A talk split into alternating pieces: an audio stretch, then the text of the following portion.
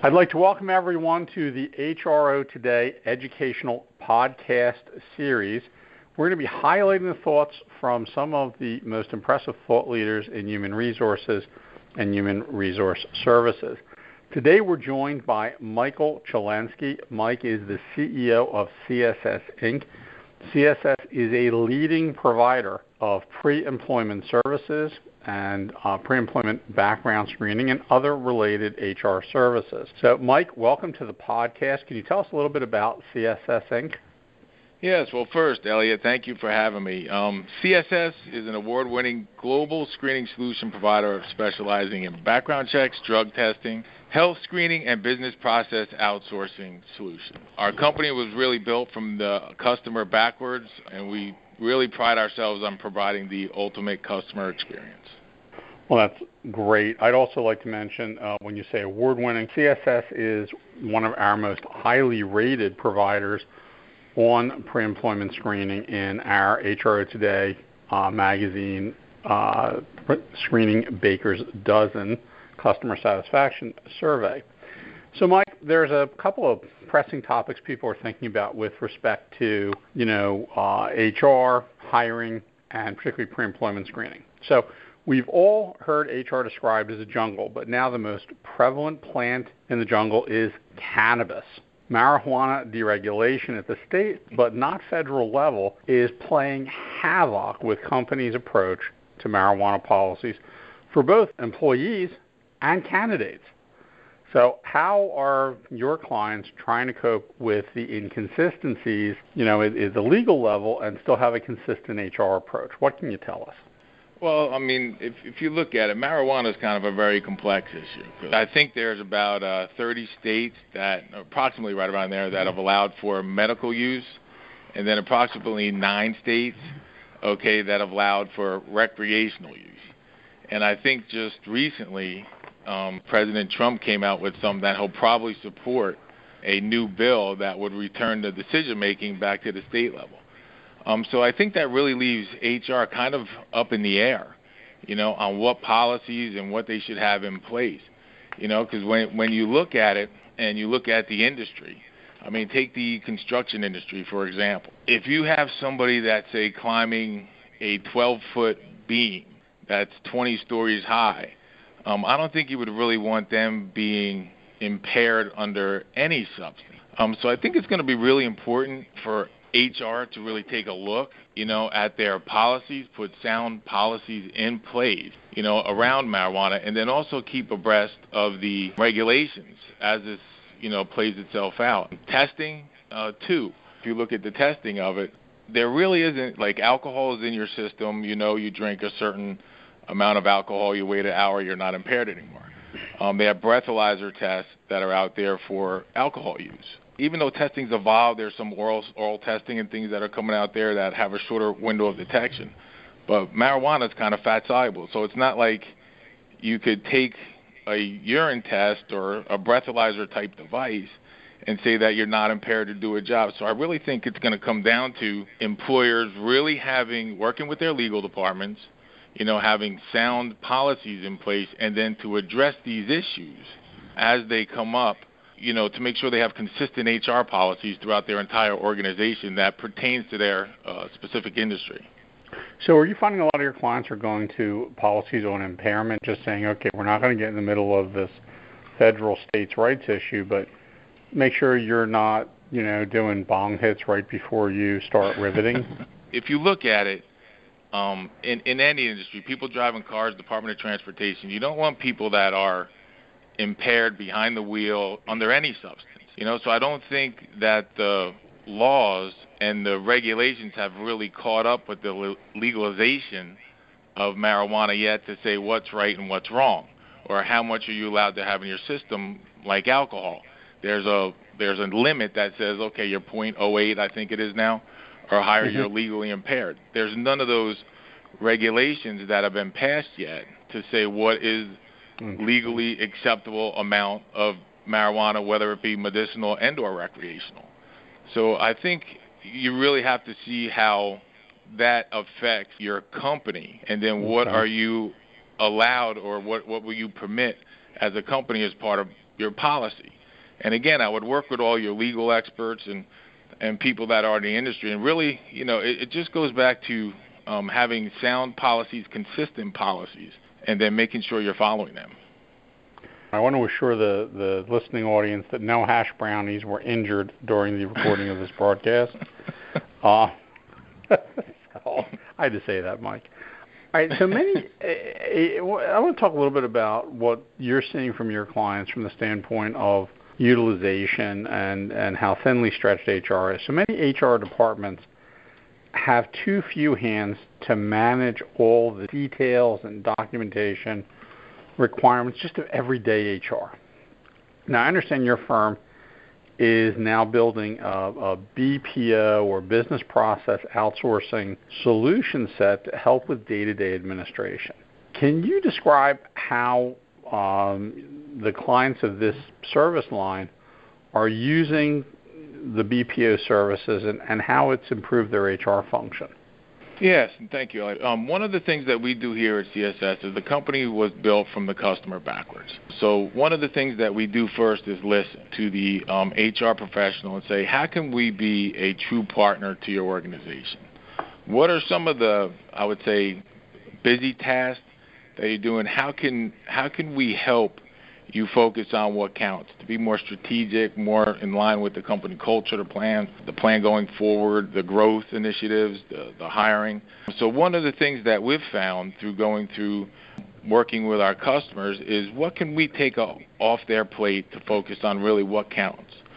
Um, some of the things that we do and we've found is working directly with the candidates, scheduling drug tests, fingerprinting. It's very time consuming uh, for the HR candidates. They're on calls. They're, they're they're taking calls repetitively by different candidates. You know, sometimes they're hiring two, three hundred people at a time uh, to do that. So we at CSS said, how could we make your job easier?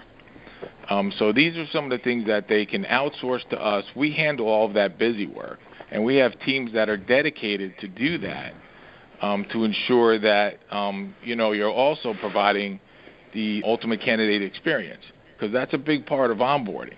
It, to ensure the candidate they have questions, how they're coming on board, when their drug test is, scheduling fingerprinting, uh, things like that. So that's what we really take a lot of pride on. And then you move it over into custom reporting.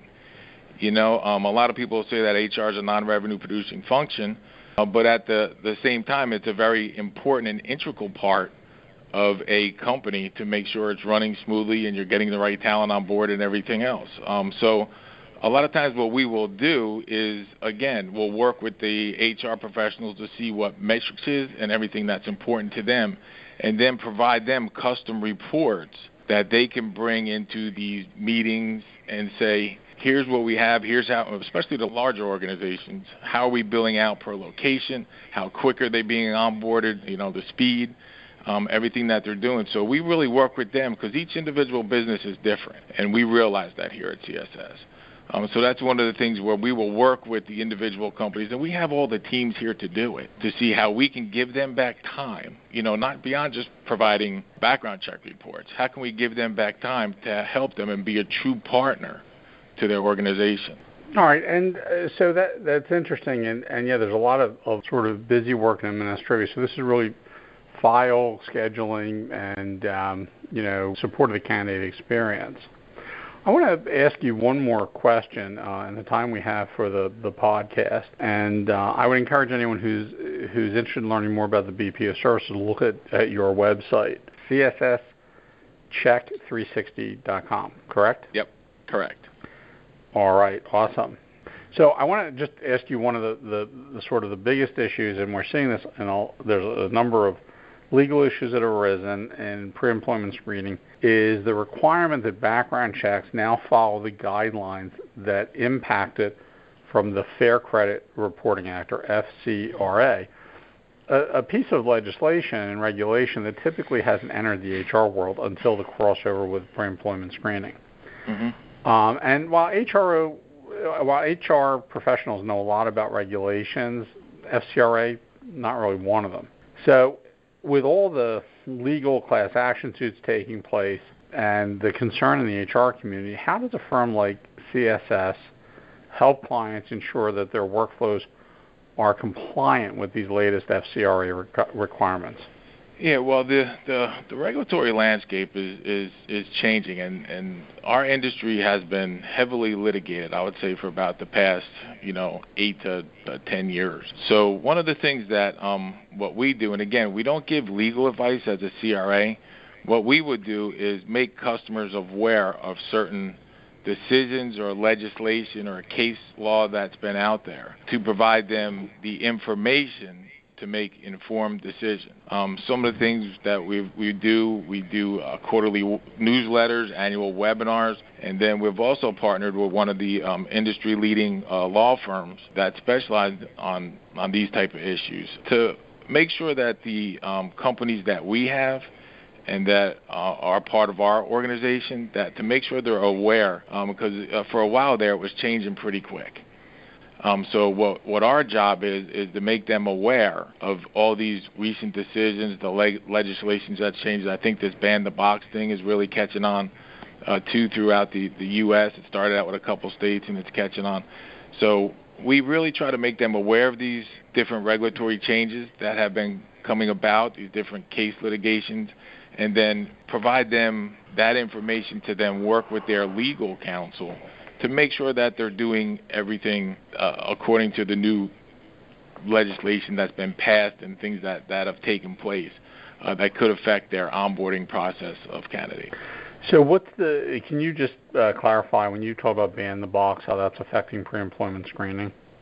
Well, what it, it it's really state by state. What what it is is during um, you know, it, it's kind of on the initial application where they ask you if you've ever been convicted of a uh, crime, felony, or whatever it is. That that box, that normal like quote unquote checkbox. Um, what they do is they have to remove that from the first initial uh, application that you fill out, so that doesn't come mm-hmm. into the in- initial decision of whether you should move to the next step or not. They can ask it later, um, but it's one of the things that have been catching on state by state. Yeah, there are actually uh, somewhere around 30 states that are technically either in play or have decided to ban the box, and it's become a, a bit of a. It, it actually historically, for someone you know who's been around as long as I have, it was a way you could tell if a candidate was being truthful. Uh, yeah. As well, early in the process, did they admit that they had a problem, and that might may or may not knock them out of consideration. But if they indicated they did not and it turned up later, then you definitely knew that you should stay away from them. Yeah, so. and, and I think I think what it does is open up dialogue too. You know, because um, a lot of people, what we do is we provide employers information to make you know the best hiring decisions. You know, and then that comes with the FCRA too. And now there's actually state by state compliance um, that's falling into that realm too. You know, according to the S, because now you know it's similar to the the marijuana issue where you have you know, state by state legalizing it's illegal currently at a federal level.